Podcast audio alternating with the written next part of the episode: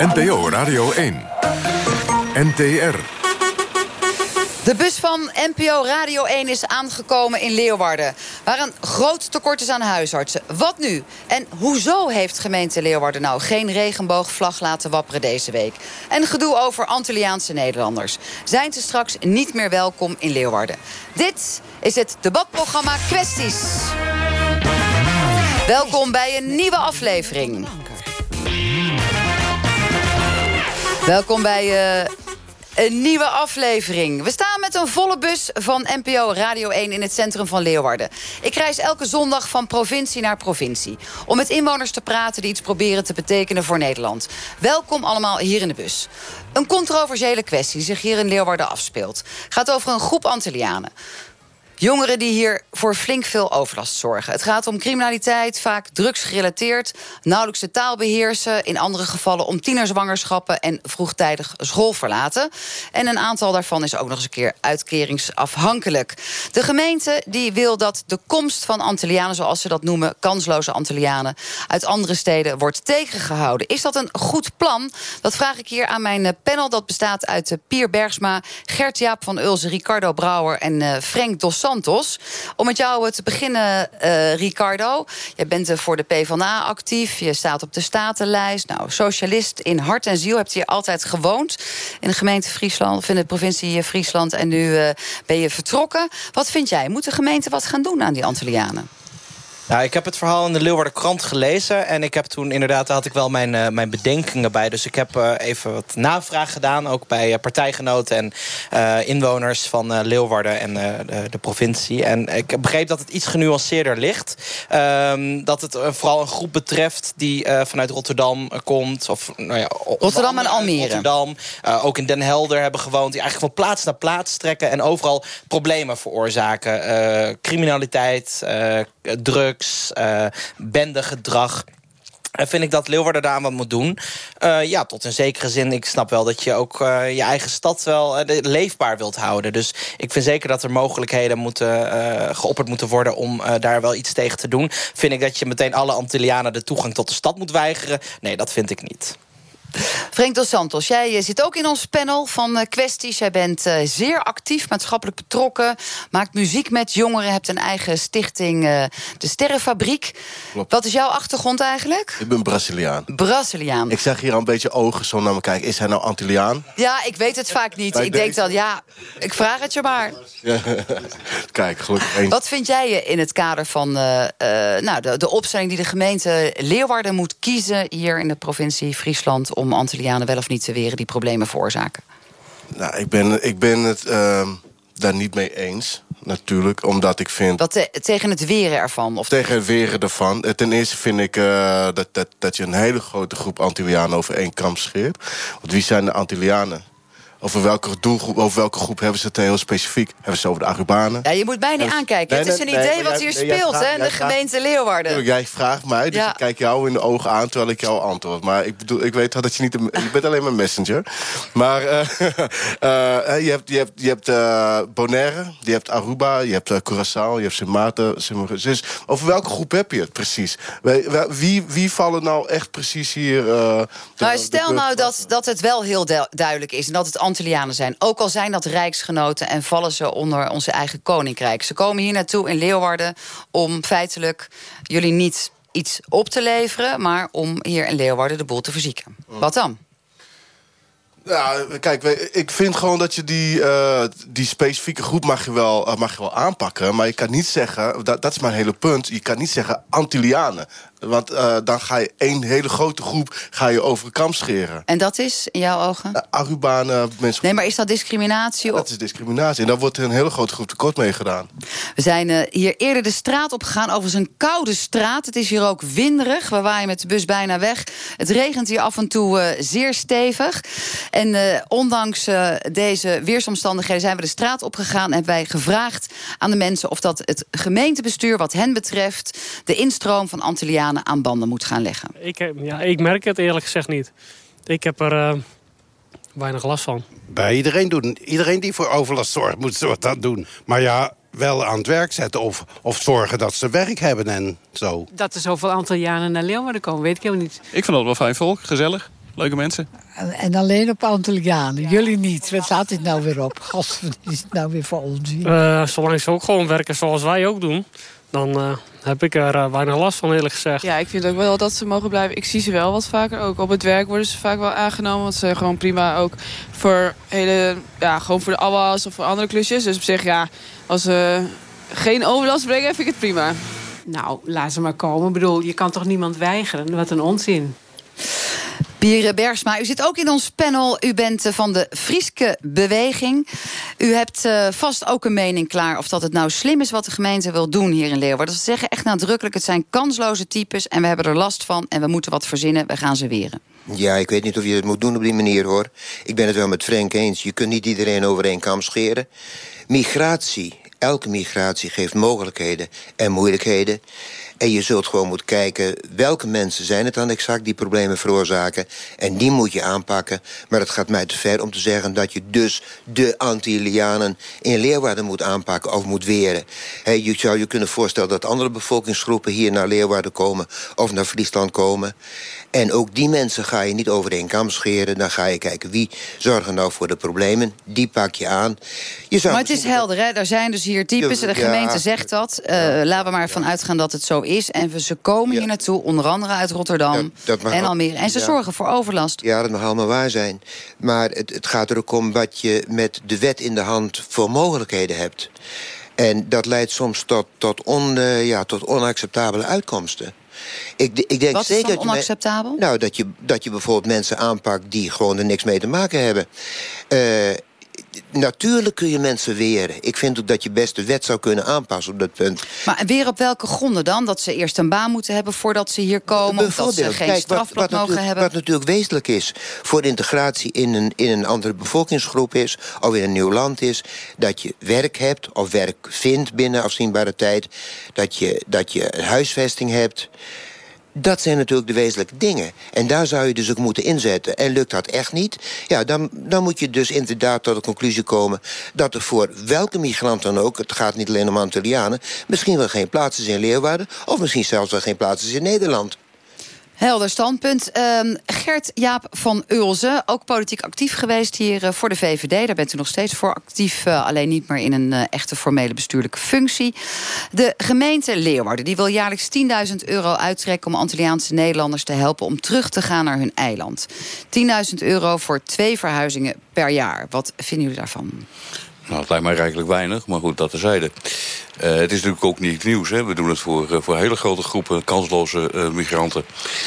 ik ben wel wat verbaasd dat we nou de Antillianen opeens zo'n specifieke groep aanspreken. Want het, het probleem is natuurlijk vele malen breder dan alleen de Antilliaan.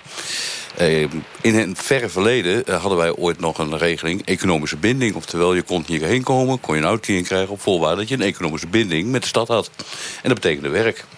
Ik kan me heel goed voorstellen dat je dat criterium wel weer uh, uh, opnieuw invoert. Maar Gertja, ben je dan helemaal tegen doelgroepenbeleid? Want de gemeente Leeuwarden heeft het zelf in het veiligheidsplan gezegd. Hè. Ze constateren dat er kansloze Antillianen zijn. Ja, die ook een beetje aan het rondshoppen zijn. En te ja, grote last leggen op de begroting van Leeuwarden. Ja, maar ik heb allemaal kansloze mensen, niet alleen in Leeuwarden.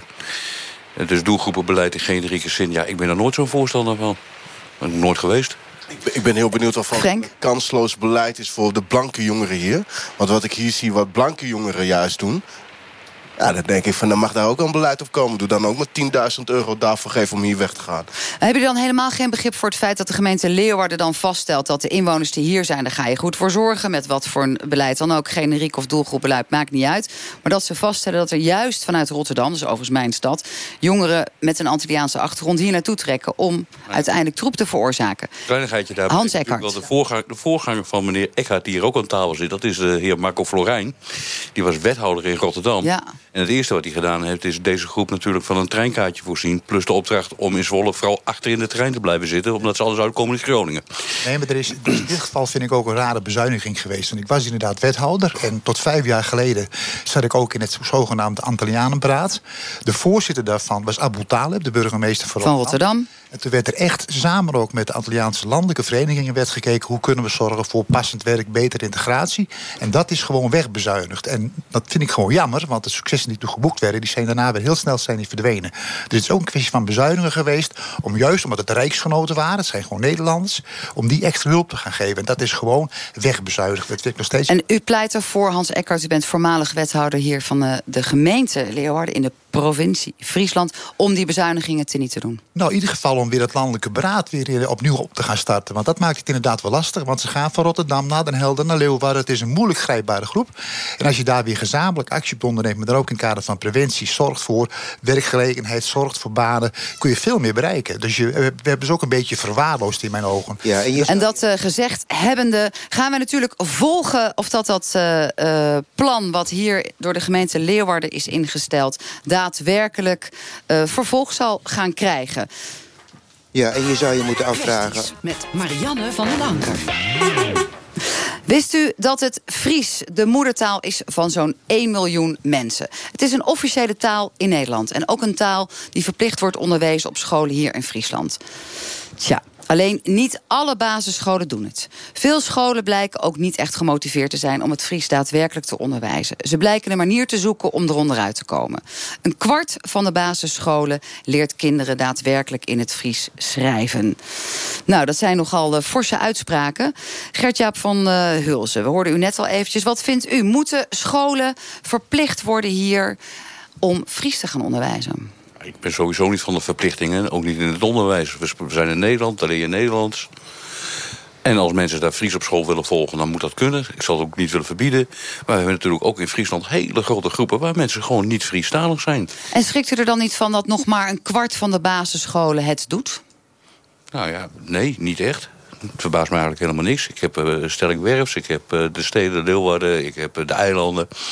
Uh, zoveel Fries wordt er in, niet gesproken. Er zijn grote gedeelten, grote gedeelten van Friesland waar het wel gebeurt. Nou, ga je gang. Vooral doen. Maar verplichten, heel bijzonder. U bent uh, uh, Pier Bergsma, de riet van de Frieske beweging. Dus ik riet, kan al... Ja, moeilijk hoor. Ja, ja. Is de zeg riet van de Frieske beweging. En ik moet even een correctie aanbrengen. Ik zou natuurlijk graag zien dat een miljoen mensen Fries als taal heeft. Maar helaas, zover is het nog niet en zover zal het ook wel niet komen. We hebben op dit moment zo'n 300.000 mensen die het Fries als moedertaal heeft. Dus een beetje de helft van de bevolking van Friesland. En het is dus heel normaal dat je dat Fries en die Friese taal ook op scholen aanbiedt. Want het is gewoon een moedertaal van heel veel mensen die hier wonen, die hier werken.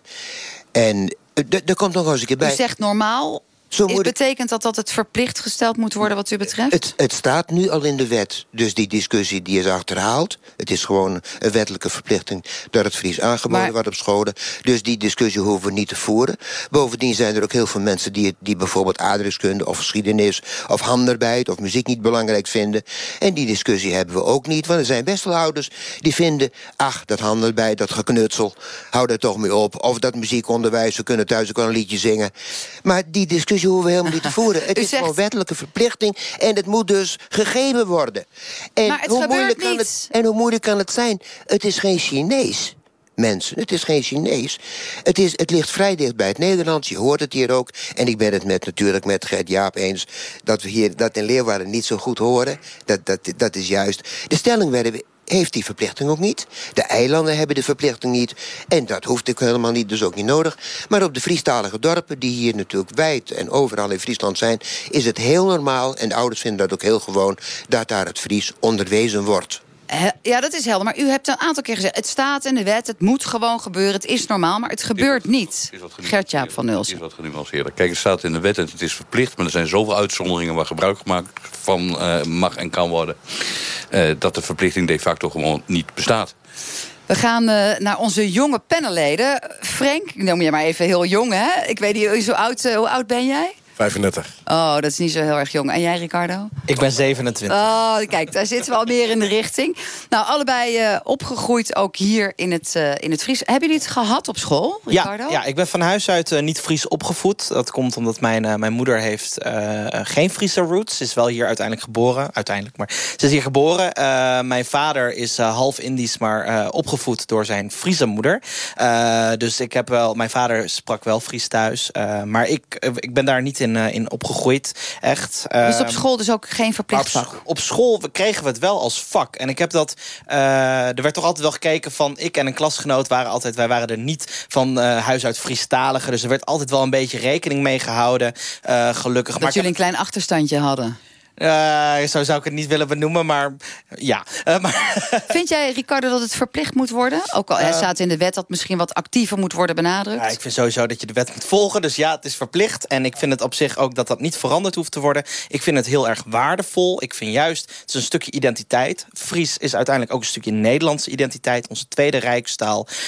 Dat het wat in het slop hier en daar is geraakt, heel erg jammer. Ik vind dat met de culturele hoofdstad hebben ze het project Long van Taal gehad. eh, om het weer wat, eh, toch weer wat te, eh, te een omhoog boost te brengen. te een geven. boost te geven. Het is vast geen Fries, inderdaad. een boost. Ik Nee, kijk even naar. Pier. Nee, nee, maar ik ben goed, goed gezegd, eh Dus, dus ik, vind het, ik vind het hartstikke mooi. En ik vind het ook zeker waardevol om het wel te behouden. Ja.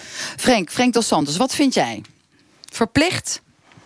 Eh, of het verplicht gegeven Mhm. moet worden. Eh, nee, ik denk niet dat het verplicht... Nee, dat, ik denk, weet je, de tijden veranderen zo. En eh, weet je, eh, de kinderen die gaan steeds meer naar Nederlandse programma's kijken. Die hebben helemaal geen, niet echt zin meer. Toch zijn er natuurlijk ook gewoon hier mensen die zeggen... het is wel de Friese identiteit, het Ja, is maar onze dat moet cultuur. uit eigen wil- Straks raken we het kwijt. Maar dat moet uit eigen wil moet dat gesproken worden en geleerd worden. Dus Niet- juist niet in deze tijd, hè, in Pier de tijd Bergsma van de Frieske mondialisering Beweging. en van globalisatie, hebben mensen ook recht op eigenheid, op iets wat van jezelf is. En het bijt elkaar ook niet. We hebben de drietalige scholen hier in de provincie, waar we dus een lingua franca leren, Engels. Natuurlijk de nationale taal het Nederlands, maar natuurlijk ook de regionale taal. Heel normaal. Het is trouwens helemaal niet uitzonderlijk. Heel veel Europese landen zijn meertalig. Pier Bergsma, u hebt Meertaligheid ook niet- zelf dat eh, bedrijfseconomie gestudeerd. Is er nog een bedrijfseconomisch belang Nou, om dat kinderen beetje, Fries dat, te dat leren? is een beetje het probleem. Hè? Eh, kijk, heel veel ouders die hebben toch de gedachte... en ik kan het ook wel begrijpen... ja, wat doen we daar nou eigenlijk mee? Als je hier in Leeuwarden rondloopt... dan zien we hier op dit plein één Fries woord. Hier bij het eh, rechtsgebouw hangt rechtspraak maakt minskip, zeggen de Nederlanders. Maar dat spreken ze verkeerd uit. Rechtspraak maakt minskip mogelijk.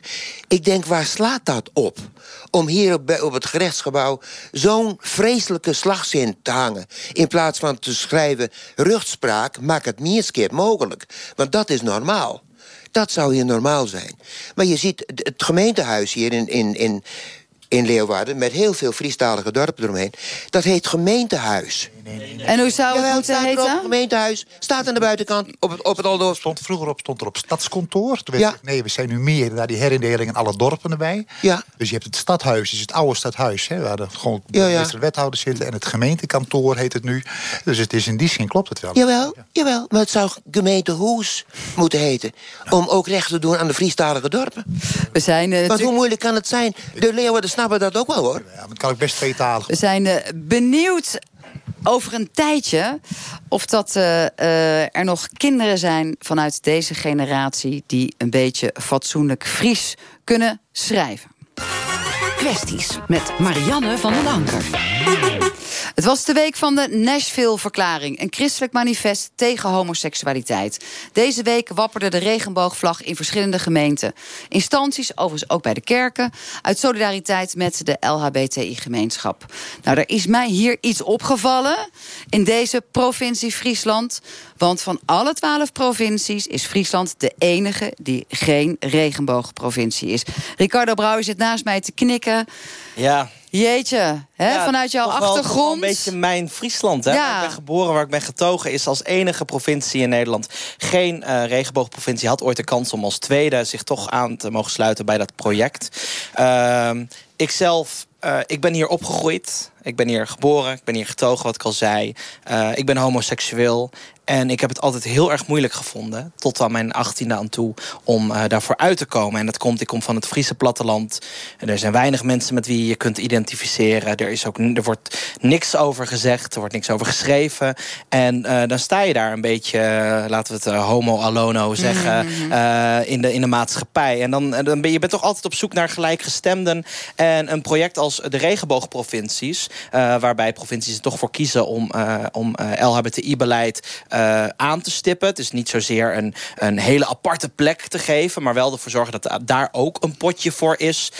om de aandacht aan te besteden om bijvoorbeeld COC Friesland van subsidie te voor, voorzien. Wat nu niet meer het geval is. De provincie geeft geen geld meer aan COC Friesland. Hoe heb je dan deze week beleefd, Ricardo? als een hele intense week, waarbij ik heel vaak de vraag kreeg: wat vind ik uh, kleurloos? Ja, eh, maar misschien wel ergens. Maar gelukkig kwam daar overal die regenboogvlag uh, tevoorschijn. Maar als een hele dubbele week. Want aan de ene kant weten we natuurlijk wel dat de, laten we het even streng gelovigen noemen, deze standpunten hebben. Jawel. Aan de andere kant, het wordt nu heel erg expliciet benoemd. Ja, ik ben, ik ben, het wel met je eens wat, wat, betreft die regenboog hoor. Maar we moeten het. U vindt wel dat Leeuwarden regenboogprovincie Jawel, moet zijn? Maar we moeten het allemaal niet overdrijven. We, hebben, we wonen hier met 17,6 miljoen mensen. En 250 halve garen die onderschrijven die, deze Nashville-verklaring. Dus we maken ons druk over. Je zou de media ma die maken er ook te veel een punt van, vind ik hoor. Zwijgen dit soort mensen gewoon dood. Oké, nou Gert-Jaap van Ulsen, wat vindt u ervan? Ik loop flauwekul. Uh, wat vindt u flauwekul? Dit het hele regenboog gebeuren. We hebben in de stad Leeuwarden vallen we om in de regenboogzebra's en de regenboogvlaggen. De provincie Friesland heeft het anders besloten. Voor de kerst is notabene besloten door Provinciale Staten is aan GS gevraagd om daar beleid op te zetten. Dat is ook toegezegd door gedeputeerde staten. En prompt eh, in verkiezingstijd staan er weer een paar... Uh, Gert, je hebt toch zegt Ricardo, we geloven hem op zijn woord... want hij strijdt hier altijd voor het feit dat ja, uh, Friesland regenbooggemeente wordt... dat het COC hier ook gewoon om, ja. omvallen staat. Ja, dat is gewoon ook een gemeentelijke taak, net zoals toen bij het antidiscriminatiepunt. En, uh, maar COC, Friesland COC, COC, COC is geen provinciale kerntaak, nee. COC en we hebben, hier, we hebben niet alleen LHBT-gemeenschappen, we hebben ook de ABC en XIZ. Kom op, ze zijn allemaal Friese. Jawel, maar Gert Jaap, als je ziet waar allemaal geld aan uitgegeven wordt... Dan, dan denk ik, ja, je zou het ook best... Uh, en dat ben ik wel met, uh, met Ricardo eens... je zou daar ook best wel wat subsidie aan kunnen geven, hoor. Het probleem, was een beetje, kijk, Leeuwarden is... Hans Eckhart, voormalig wethouder Leeuwarden. Gemeente, waren we heel snel, samen met Zuidwest-Friesland. Dat zijn de twee in Friesland, die kosten dus inderdaad ook het COC. Maar de afspraak met de provincie was altijd... als het gemeente overstijgend is, levert de provincie een bijdrage. hebben ze jaren gedaan. En daar zijn ze plotseling mee gestopt. Maar je staat toch nu ook gewoon voor schutten als uh, Friesland... dat je als enige gemeente zegt, uh, als enige provincie ja, zegt... we doen het niet. Ja, ja, nee. Nou, ik vind de rest van de gemeente, de rest van de provincie staan voor schut... dat ze met die malle regenboogvlaggen in weer gaan komen. Maar malle regenboogvlaggen, waar, dat, dat lijkt alsof je het niet belangrijk vindt. Je dacht, ach, dat is maar een symbool. Nee, dat is het natuurlijk ook. En het is weer doelgroepenbeleid, terwijl we met z'n allen Friesen zijn. Ik heb wel honderd verschillende doelgroepen die allemaal onder de term Fries vallen. Nou, er is Ricardo Brouwer voor jou nog veel werk aan de winkel... als je Gert-Jaap van Ulsen zo hoort spreken. Ik uh, drink graag eens koffie met hem, sowieso. Wordt het voor jou, want je bent ook actief binnenkort op de lijst... Uh, voor de staatsverkiezingen, ja, voor de PvdA? voor de staatsverkiezingen van Gelderland. Uh, ga je hiermee aan de slag? Ja, wij hebben het als enige partij in Gelderland... expliciet in het programma opgenomen. Frank dos Santos, jij werkt veel met kinderen, maakt muziek met ze. Um, speelt dit onderwerp bij hen homoseksualiteit, acceptatie? Zoals Ricardo net vertelde, dat het voor hem best wel lastig was om uit de kast te komen. Speelt dat ook onder een deel van jou, de jongeren waarmee jij werkt? Ik denk nog niet dat dat bij ons speelt, nee. Nee, nee, nee, dat speelt nog helemaal niet uh, bij ons. Nee, ik werk met kinderen van 8 tot 12, 12 tot 16 jaar. Nou ja. Ik wil niet zeggen dat het in die leeftijd nog niet, uh, uh, nog niet gebeurt. Maar bij ons, bij Sterrenfabriek, is het nog niet... Nee, maar je, maar je, mag wel hopen dat ze op school er wel aan het aan geven. Ja, dat op hoop een ik ook. manier. Ja, absoluut. Daar sta ik ook wel achter als dat gebeurt. Hoe vond jij het deze week om ook vast te stellen... dat jouw eigen provincie Friesland niet meedoet aan deze regenboog? Ja, dat, kijk, uh, voor mij is het nog net een, een beetje een bed van een uh, ver van mijn bedshow. Uh, wel sta ik erachter dat het wel moet gebeuren. ik vind dat, dat wij daar ook samen sterk in moeten zijn.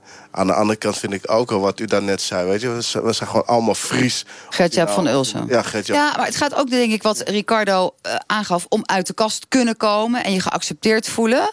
Ja. Um, zo makkelijk ging dat bij jou niet, Ricardo. En, en ik ben toch ook Fries. Hè? En ik, uh, Fries kom utens zou ik misschien ja. niet willen zeggen... want ik van huis uit niet helemaal. Maar ik, in mijn hart ben ik nog steeds een Fries. Ook al woon ik hier niet meer. En ik vind juist als je die uh, gelijkwaardigheid wil hebben...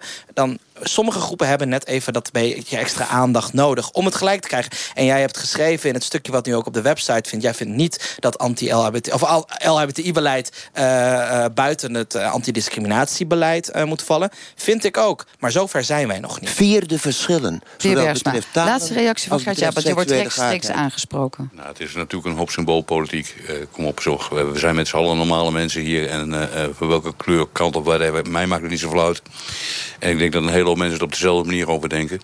En als het anders is, dan hoor ik het graag. Dank jullie wel. Onze Friese panelleden. Pier Bergsma, Geert Jaap van Uls, Ricardo Brouwer en Frank Dos Santos.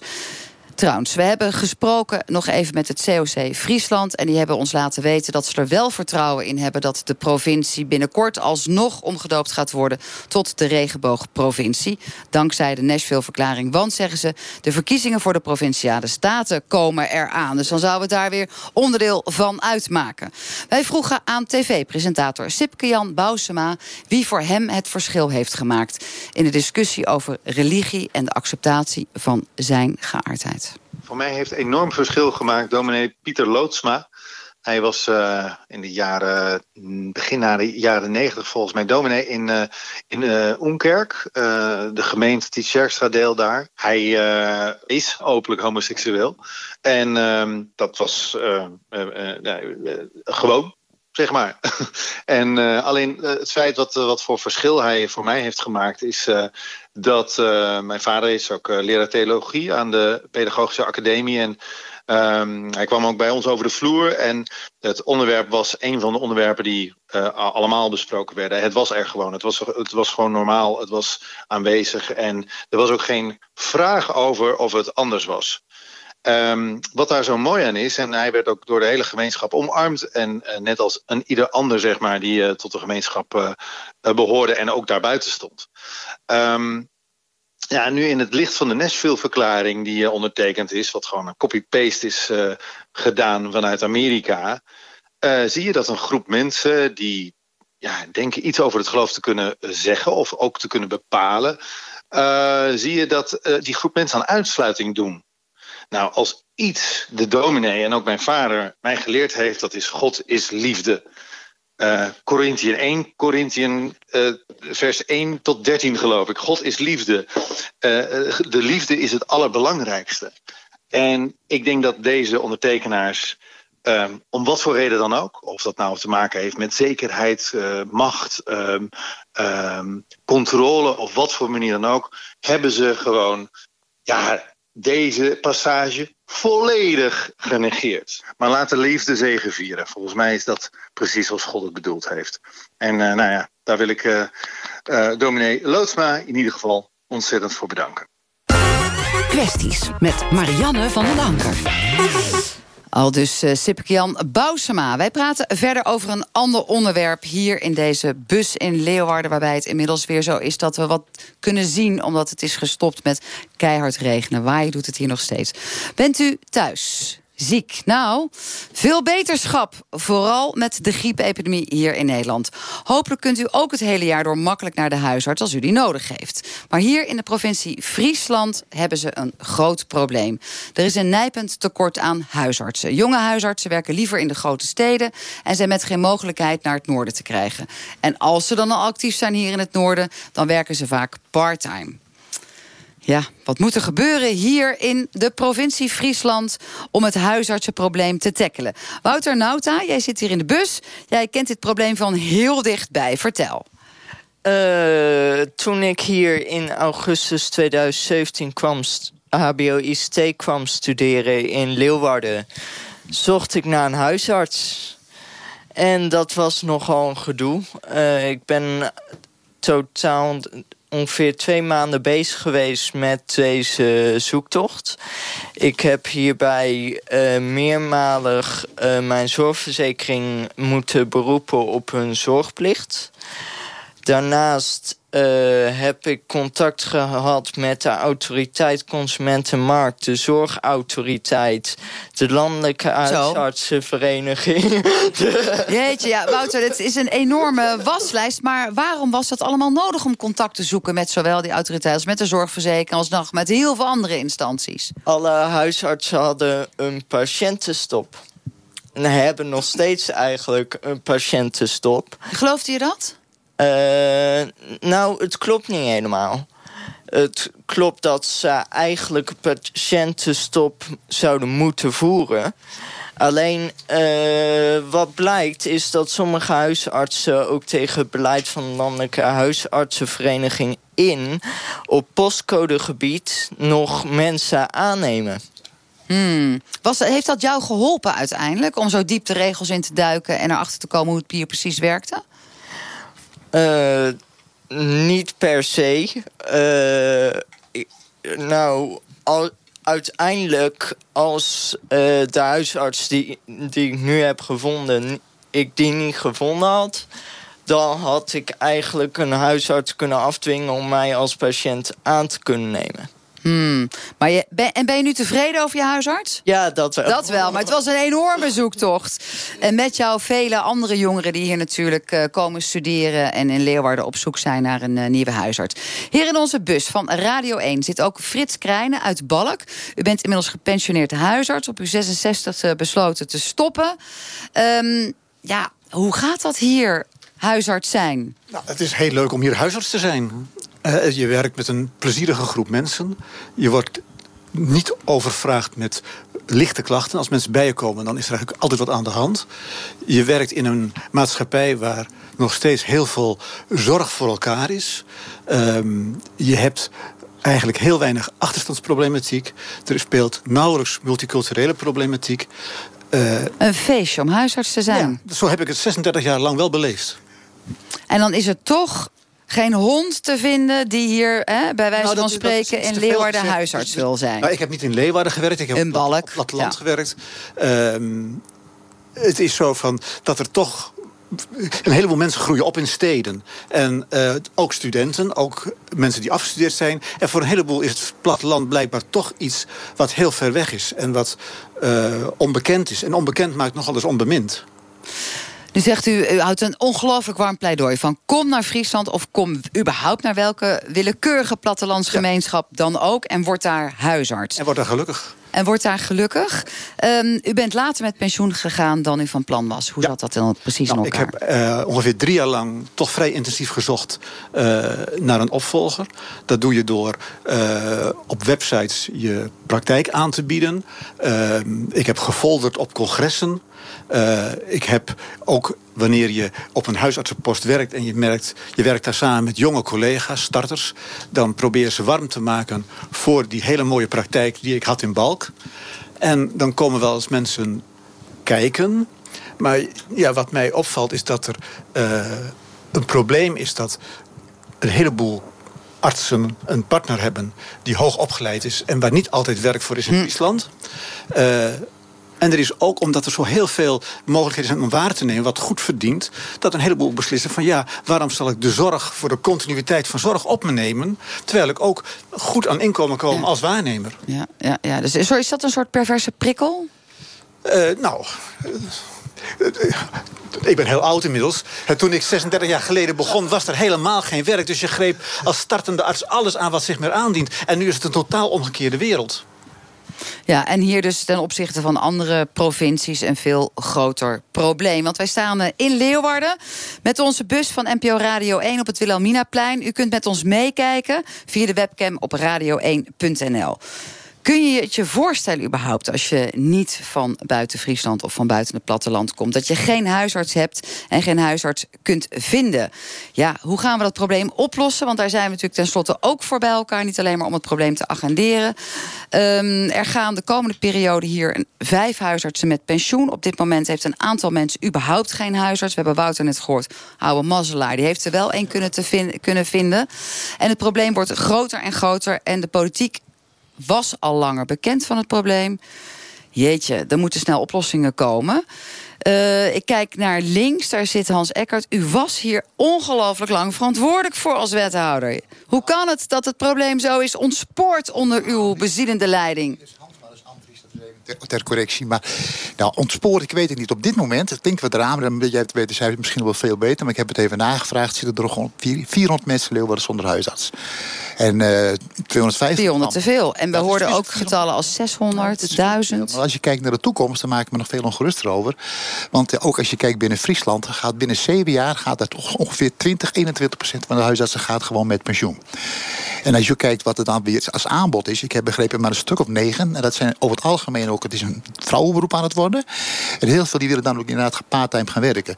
Dus als je minder huisartsen krijgt, moet je ook kijken of je het werk van de huisarts anders kunt gaan organiseren. En daar is nu wel een, een taskforce voor opgericht, heb ik begrepen. Samen met de Friesland Zorgverzekeraar. Want heb je altijd een beetje mazzel dat 80% van de Friesen zit ook bij de Friesland Zorgverzekeraar. Die ook samen met de gemeente gaan kijken van hoe kunnen we het aantrekkelijk maken voor artsen om zich hier ook te gaan vestigen. En dat moet je heel breed bekijken. Ja, voordat we het aantrekkelijk ja, ja. gaan maken, gaan we toch nog even stilstaan bij de politieke verantwoordelijkheid. Want we hebben hier ook uh, Otto van der Galien. Jij bent hier actief, lokaal, hè, in Leeuwarden. Dat was Hans ook. Dit probleem, dat moet er gewoon bovenaan op de politieke agenda staan. Ja, en dat staat het uh, dus niet, want ik heb het ook even uh, nagekeken. Er, er zijn, uh, een aantal jaren geleden is er één fractie geweest... die heeft er schriftelijke vragen over gesteld. Nou, daar kwamen niet zeggende antwoorden van het college op. daar kon je dus helemaal niks mee. En verder is er weer helemaal niks gebeurd. Dus het is, is, echt, dat is pertinent niet waar. Nou, dan moet je ze nog maar eens nalezen, Andries. Het nee, is maar echt kun jij dat straks ook even toelichten wat er wel gebeurt. Nee, maar nee, nee. het waren echt niet zeggende antwoorden. En toen is er, is er verder niks meer mee gedaan. En de burgemeester heeft zich er toen mee bemoeid. En die heeft toen die deal onder andere gemaakt met de Friesland Zorgverzekeraar. En, maar soms heb je ook dingen niet in de hand. Hè. Vorig jaar zijn hier bijvoorbeeld in Leeuwarden ook in korte tijd drie huisartsen overleden. Nou, daar ga je al. Plus het feit dat er inderdaad een aantal ouderen uh, nou, met Ja, die gaan gewoon ja, ook een keer die, die terecht genieten ja, van hun oude dag. En dan heb je echt een probleem. En het is nog steeds zo. Uh, uh, en waarnemen verdient goed. En heel en, veel huisartsen die nemen alleen nog mensen op. En het is niet aantrekkelijk om hier naar het platteland te komen. Het is echt te makkelijk, want de minister is hier geweest, Bruins, de laatste keer. Die heeft bewondering voor de Friese aanpak. Dus ik vind het wat bocht om te zeggen, er is niks gebeurd. Maar er kan bewondering zijn, het kan wel of niet op de agenda zijn. Het probleem is er nu, het is urgent ja. en het speelt. En het speelt al een tijdje. We hebben uh, Karin Groeneveld, overigens de enige vrouw vanavond. Dus een warm welkom aan u. Uh, ook een vrouwelijke huisarts. U bent ook nog eens een keer onderdeel van uh, een groep van Friese huisartsen. Um, wat zijn uw ideeën? Moet de politiek het oplossen? Kunnen jullie het als vakgemeenschap oplossen? Nou, ik denk het belangrijkste uh, is dat dit niet een probleem is wat één oorzaak heeft. En ook niet een probleem is wat je op één manier kunt oplossen. Um, He, het wordt natuurlijk nu, nu gezegd van er zijn zoveel mensen in Leeuwarden zonder huisarts. En uh, daar wil ik ook even op terugkomen. Het was inderdaad zo dat hier in korte tijd drie mensen onverwacht mm -hmm. uitvielen. Nou, als je dan nagaat, een gemiddelde huisarts heeft uh, om en nabij de 2.500. Dus dan gaat het om 7.000 patiënten. Uh, 7.500 patiënten. En dan denk ik dat de Leeuwarden huisartsen dat heel mooi hebben opgelost.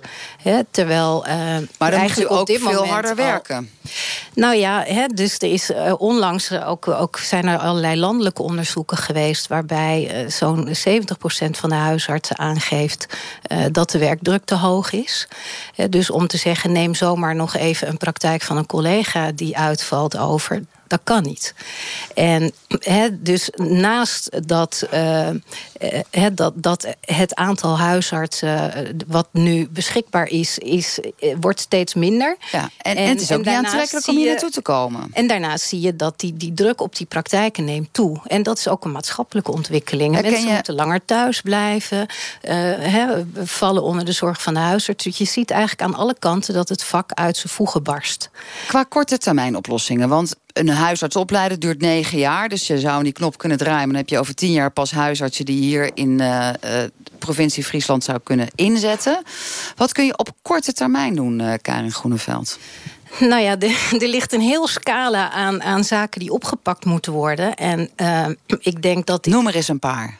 Noem eens een paar. Nou, kijk, er zijn best ook praktijken hier in Leeuwarden die zeggen: ik zou best meer patiënten willen, maar waar moet ik ze uh, bergen? He, je, je, je hebt een. een nou, er wordt instemmend geknikt. Wat heb je dan nodig? Heb je uh, een pand nodig? Nou ja, er is in Leeuwarden wordt nu ook eh, heel actief geïnventariseerd. eh, hè, hoe, het, eh, hoe het zit met de praktijkhuisvesting en waar. eh, eh, waar oplossingsrichtingen liggen, waar praktijken kunnen uitbreiden. Eh, dus dat is een, eh, een deel van de oplossing. Hogere lonen, want we hoorden net ook aangegeven door Frits Krijnen... zegt, ja kijk, waarnemen is interessant, het verdient gewoon veel beter. Dus als je het aantrekkelijk wil maken voor een huis om een praktijk over te nemen... zou je zeggen, nou dan moeten we ook hogere lonen inzetten. Zou dat werken? Kijk Karin aan. Ik denk niet dat dat gaat werken. Nee, iemand die hier die wel denkt dat het gaat werken? Niet op dit moment. Dus Ja, je moet, kijk, op, op, er Bergsma? moet natuurlijk op korte termijn moeten er oplossingen komen. Op langere termijn zou het erom gaan dat je meer mensen opleidt. Maar ja, Ja. Dat, is, dat duurt natuurlijk jaren. Voor. Maar die knop, die, dat, dat is pas over tien jaar. Dat De knop, Maar meer geld. Je zou misschien wel kunnen denken om een bonus te geven. De praktijken zouden ook vergroot kunnen worden. En hoe Ik krijg je dan een bonus? Want je kan er zelf Nou, niet aan zoveel aan doen als je zieke patiënten Nee, hebt. het is zo, maar als je hierheen komt als arts, zou je je kunnen voorstellen dat toch, ja, de gemeente of wie dan ook, dat er een bonus gegeven wordt als je hierheen wilt komen. Oh, zo'n bonus. Ik dacht, als je mensen snel opknapt of zo... of dat je nee, minder nee. ziek hebt. Nee, gewoon een verhuisbonus. zich, mensen laten zich leiden door principes, maar mensen laten zich ook leiden door belangen. Je zou kunnen denken aan verhuiskosten, en al dat soort zaken. Jawel, maar dan moeten die dokters er wel zijn. Ja, en ehm, tot nu toe heeft de, de focus vooral gelegen dat ze zeiden: het is een Fries probleem, het is een Zeeuws probleem. Maar er is, Brabant. eh, hè, er is heel recent in opdracht van de minister ook een, een, een onderzoek eh, verricht. En eh, daar blijkt dat als we niks doen, eh, dat we in de komende vijf jaar een, een tekort hebben landelijk. eh, aan huisartsen.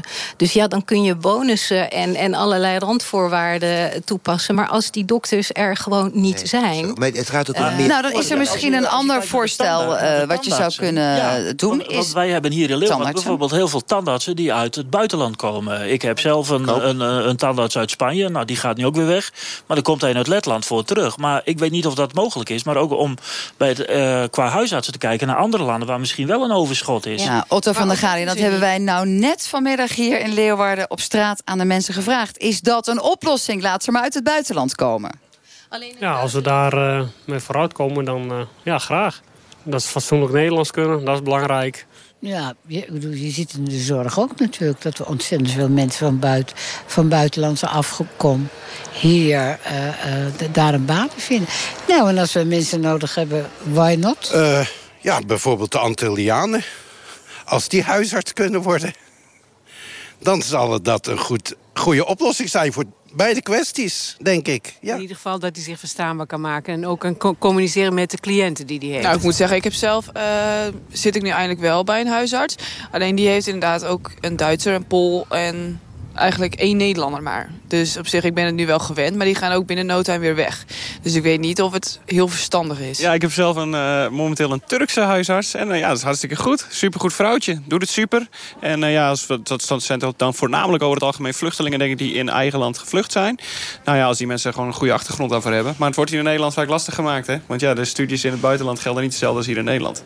Otto van der Galie, jij wierp het op vanuit de tandartsen... en er wordt op straat super enthousiast op gereageerd. Nou, ik snap het ook wel, want mensen willen natuurlijk toch geholpen worden. En of je dan eh, door een Turk of een Antilliaan of een Nederlander of een Fries wordt geholpen... dat maakt natuurlijk... Als je maar Nederlands spreekt en jou ook kan ik denk, Ja, begrijpen. precies, want je moet elkaar wel begrijpen.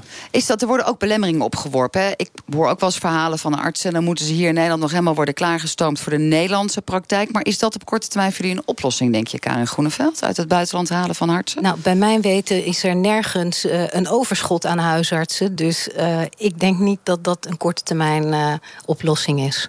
Ja, maar misschien... Hans Eckert, vanuit de politiek. Ja, kijk, wat wel een beetje op gaat, want je hebt een aantal dingen genoemd waarmee we samenwerken. Maar ik denk dat het ook belangrijk is om eens te gaan kijken of je een aantal dingen anders kunt gaan organiseren. Om het werk van een huisarts minder te gaan maken.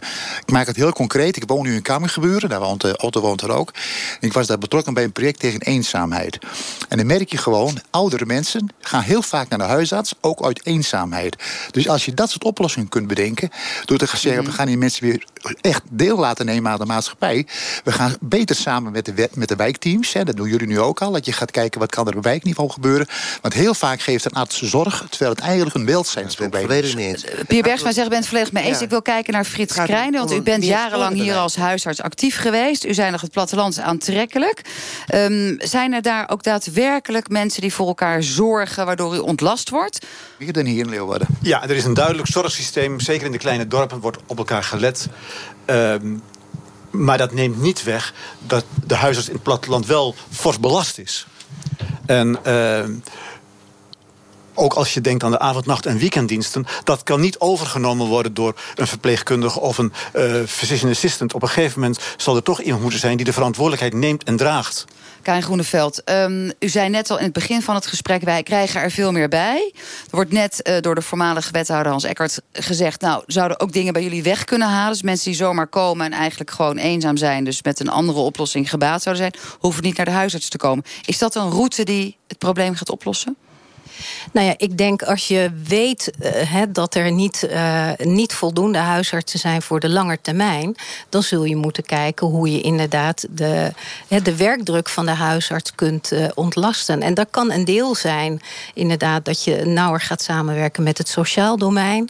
Maar dat kan ook zijn dat je inderdaad meer ondersteunend personeel in die praktijken krijgt.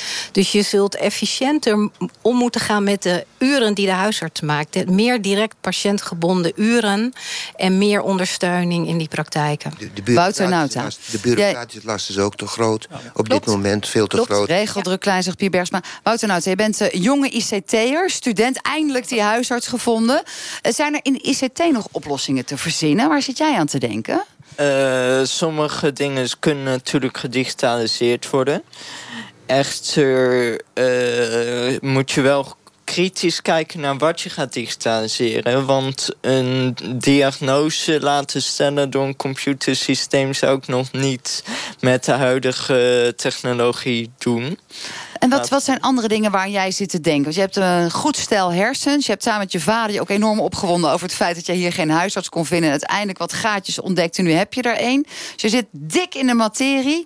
Wat zou jij bijvoorbeeld zo'n provincie als Friesland of de gemeente Leeuwarden adviseren om te doen? Ik, nou, er zijn wel IT-oplossingen uh, te verzinnen. Bijvoorbeeld uh, ontsmettingsmiddelen. Daar hulp bij apparaten. pleisters plakken, verband. Dat kan allemaal door apparaten gebeuren. Daar heb je geen mens voor nodig om dat te laten doen. Nou ja, misschien komen die apparaten er snel. Qua korte termijn hebben we een aantal dingen de revue laten passeren. Op de lange termijn is het natuurlijk zo, Karin, jij startte dat gesprek al. Ze zijn er gewoon niet in voldoende maat. En straks wordt het een landelijk probleem. Uh, geen huisarts straks meer die uh, ja, voor heel Nederland beschikbaar is. U, Frits Krijnen, als oud huisarts, hoe kijkt u tegen de problematiek aan? Moeten de opleidingsplaatsen meer? Moeten, ja, nou... Ik denk dat dat een eerste stap zou moeten zijn... dat die opleidingscapaciteit uitgebreid wordt. Ik, weet, ik snap ook heel goed dat dat een, toch een lang traject zal zijn. Er mag best kritisch gekeken worden naar de delegatie van, delegeren van taken. Maar een deel van de zorg blijft, ook ICT-opleidingen dat is heel mooi, maar mensen hebben ook vaak behoefte aan zorg. En dat vind je niet via een computer. Nou zei u ook al uh, uh, in het begin van deze uitzendingen... veel vrouwen gaan tegenwoordig wel dat huisartsenvak... in. Die werken ze ook nog part-time. We leiden ze op, kosten van de samenleving... een hartstikke dure opleiding. Kunnen we dan ook niet vrouwen verplichten om gewoon wel fulltime te werken? Ik mijn feministische dochter aan het woord laten. Die zegt, je mag het niet allemaal op vrouwen schuiven. Er zijn ook heel veel mannen die part-time willen werken. Dus ik wil dat toch even gezegd hebben. Heel goed. Dan gaan we naar de politiek. En, en mag ik daar nog... Ja, Karin Groeneveld, zeker. Ja, want um, um, in het huisarts vak is fulltime werken is 60 uur per week werken. En parttime werken is 40 uur per week werken. En de, de gemiddelde huisarts in Nederland... en dat zijn niet heel veel fulltimes weer... werkt 44 uur per week. Nou, dat is dus best een forse dat baan. wil ik eventjes om te maar nuanceren toch, over het parttimen. Tuurlijk, maar het is wel zo dat het een dure studie is. Die wordt volledig betaald door ons als belastingbetaler... en dan daarna parttime gaan werken. Dat voelt toch ook niet lekker. Kan de politiek er nog wat aan doen, Otto van der Galien? Daar ben ik niet mee eens, want ik bedoel, dat is ook een keuze die je op, op een gegeven moment natuurlijk zelf maakt om fulltime of parttime te gaan uh, werken. En er kunnen natuurlijk ook andere omstandigheden qua kleine kinderen, gezinsomstandigheden. Dus dat vind ik wat te kort door de bocht. Ik bedoel, als iemand parttime wil werken, ik denk dat moeten we wel heel blij mee zijn. Ja. En, uh, Ga jij mee met de lijn van Frits Krijn het aantal opleidingsplaatsen omhoog? Ja, maar de eisen niet naar beneden. Ik bedoel, eh, eh, laten we wel de kwaliteit waarborgen. Want eh, eh, dat, dat, dat, is echt wel een, eh, dat is echt wel een dingetje. We moeten echt wel eh, de kwaliteit waarborgen. Eén laatste opmerking van Frank dos Santos. Ik heb, ik heb een vraag eigenlijk. Oh, my goodness. Ja, zo vijf minuten voor negen. Nou, gooi hem erin, dan kunnen we dat online via social nog verder oplossen. Ja, ik vraag me nou af, als we dan niet alleen de symptomen aanpakken, maar ook de wortels. eh, dus dat de mensen gezonder gaan eten. Dus dat het ook vanuit de eh, Hey, regering wordt bepaald. Eh, werkdruk omlaag gaat, hè, mensen minder gaan werken. Zouden dan ook die minder huisartsen nodig hebben? Nou, en bij deze prachtige opmerking laten we het. Als we allemaal gezonder worden, dan hebben we straks geen huisartsen meer nodig. We zijn eh, bijna aan het eind van deze uitzending met de bus vanuit eh, Radio 1 in Leiden. Of in Leeuwarden. We gaan zo weer vertrekken. Ik denk, we gaan vertrekken. Waar gaan we heen? Waar gaan we heen? Nou, niet naar Leiden. Waar gaan we wel naartoe volgende week? We gaan naar Brabant. Mark Kleiter, volgende week eh, zit jij bij ons in de bus. Waar wil jij het met ons over hebben? Nou, de stelling is eh, het legaliseren van ecstasy in Nederland. Zou dat een verademing zijn? Uh, voor hardnekkige drugscriminaliteit. Maar voor ecstasy kan je natuurlijk ook inwisselen voor wiet. En vooral ook wiet-experimenten zoals de B5-gemeentes dat in gedachten hebben. En wat eigenlijk niet gelukt is. Nou, dat wordt een hele spannende uitzending volgende week vanuit eh, Brabant. Ehm, ja, hoe is het in de politiek, eh, Mark? Ligt dat een beetje lekker, dit voorstel van jou om ecstasy te gaan legaliseren? Nou, de politiek lijkt wel of ze niet realistisch mee omgaan. Als je het alleen maar op enkele plaatsen zou willen legaliseren, dan werkt het niet. Er is veel discussie over in de politiek in, eh, in Den Bosch. En waarom gebeurt het niet? Want jullie hebben natuurlijk ook een groot probleem als het gaat over criminaliteit en ondermijning, die juist voorkomt uit de drugscriminaliteit.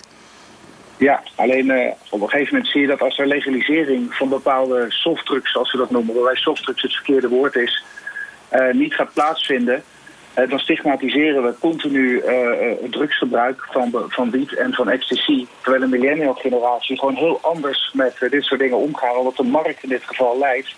En de overheid niet in staat is eigenlijk om dat op een normale manier op te lossen.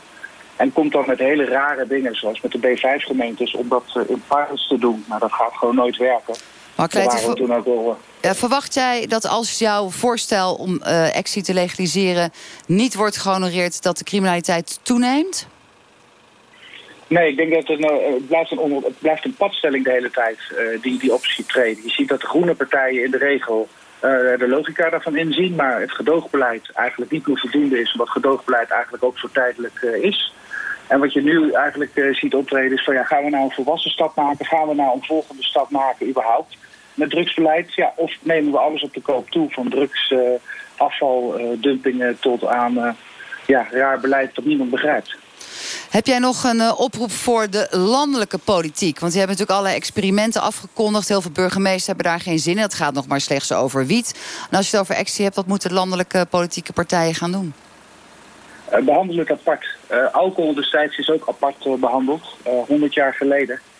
En wat je ziet met ecstasy en, eh, en wiet wordt dat op één hoop eigenlijk geveegd. En dat werkt gewoon niet. Je moet het apart behandelen als een apart probleem en dat proberen op te lossen. En niet alles in één keer in wetgeving proberen op te lossen, want dan kom je er ook nooit uit. Dankjewel, Mark Leijten. Volgende week staan wij dus in Den Bosch en hebben het over dit onderwerp. En er zitten hier heel veel mensen die zorggerelateerd zijn. Huisartsen, voormalige huisartsen. En we hebben het over legaliseren van ecstasy. Ik zag ze echt zo schrikken van wat gebeurt hier. Nou, de bus van NPO Radio 1 gaat weer vertrekken. Dank aan al onze gasten hier in Groningen. Volgende week, eh, sorry... Ik haal het door elkaar, Wilhelminaplein in Leeuwarden. Niet te geloven.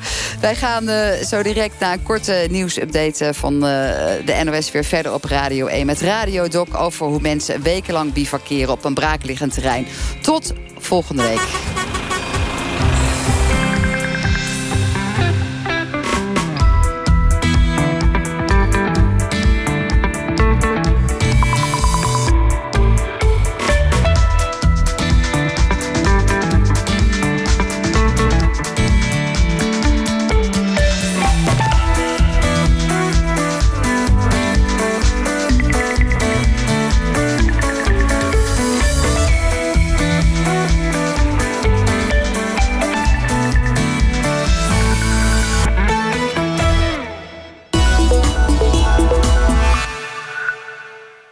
2018 was een onvergetelijk jaar. Maar hoe zorg ik ervoor dat het die mooie herinnering blijft? Maak een fotojaarboek bij CW.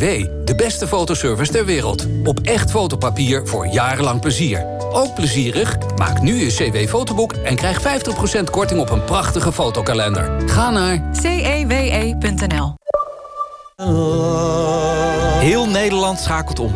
De een gaat zelf aan de slag en maakt zijn huis duurzamer. De ander huurt en is op zijn eigen manier groen bezig. Die haalt bijvoorbeeld zijn stroom uit een windpark. Hoe je ook woont, jij kunt ook meedoen. En wij helpen je daarbij. Kijk maar op eneco.nl. Eneco. Je espresso-machine houdt van zacht. Je vaatwasser houdt van zacht. Je douche houdt van zacht. Zacht houdt van Aquacel. Ga naar aquacel.nl voor 100% zacht water, 100% kookvrij. Aquacel, de kracht van zacht. Doei doei! Doei doei! Doei doei! Doei doei! Ja, iedereen zegt doei doei tegen zijn autoverzekeraar. Want het zijn namelijk de doei doei dagen bij Allsecure. Stap nu over naar Allsecure. Voor een nog scherpere premie en kans op een van de 500 tankpassen tot 250 euro. Ga naar allsecure.nl en zeg ook doei doei tegen je autoverzekeraar. Ga naar aquacel.nl voor 100% zacht water, 100% kookvrij. Dirk is de oudste van de twee, maar wel de kleinste. Toen Dirk afzwom, redde zijn broer een drenkeling. En als Dirk 5 kilometer loopt, rent zijn broer er 42. Dus toen zijn broer een Fiesta kocht, zag Dirk zijn kans schoon... en bestelde de nieuwe Ford Fiesta Active. Dat is geen gewone Fiesta, maar zijn stoere broer. Feel every active moment. Je rijdt al een Fiesta via Ford Options vanaf 149 euro per maand. Kijk op Ford.nl. Let op. Geld lenen kost geld. Managementboek heeft een nieuwe online training. Stop met verkopen. Leer hoe je klanten krijgt en houdt. Kijk op managementboek.nl slash stop met verkopen. NPO Radio 1.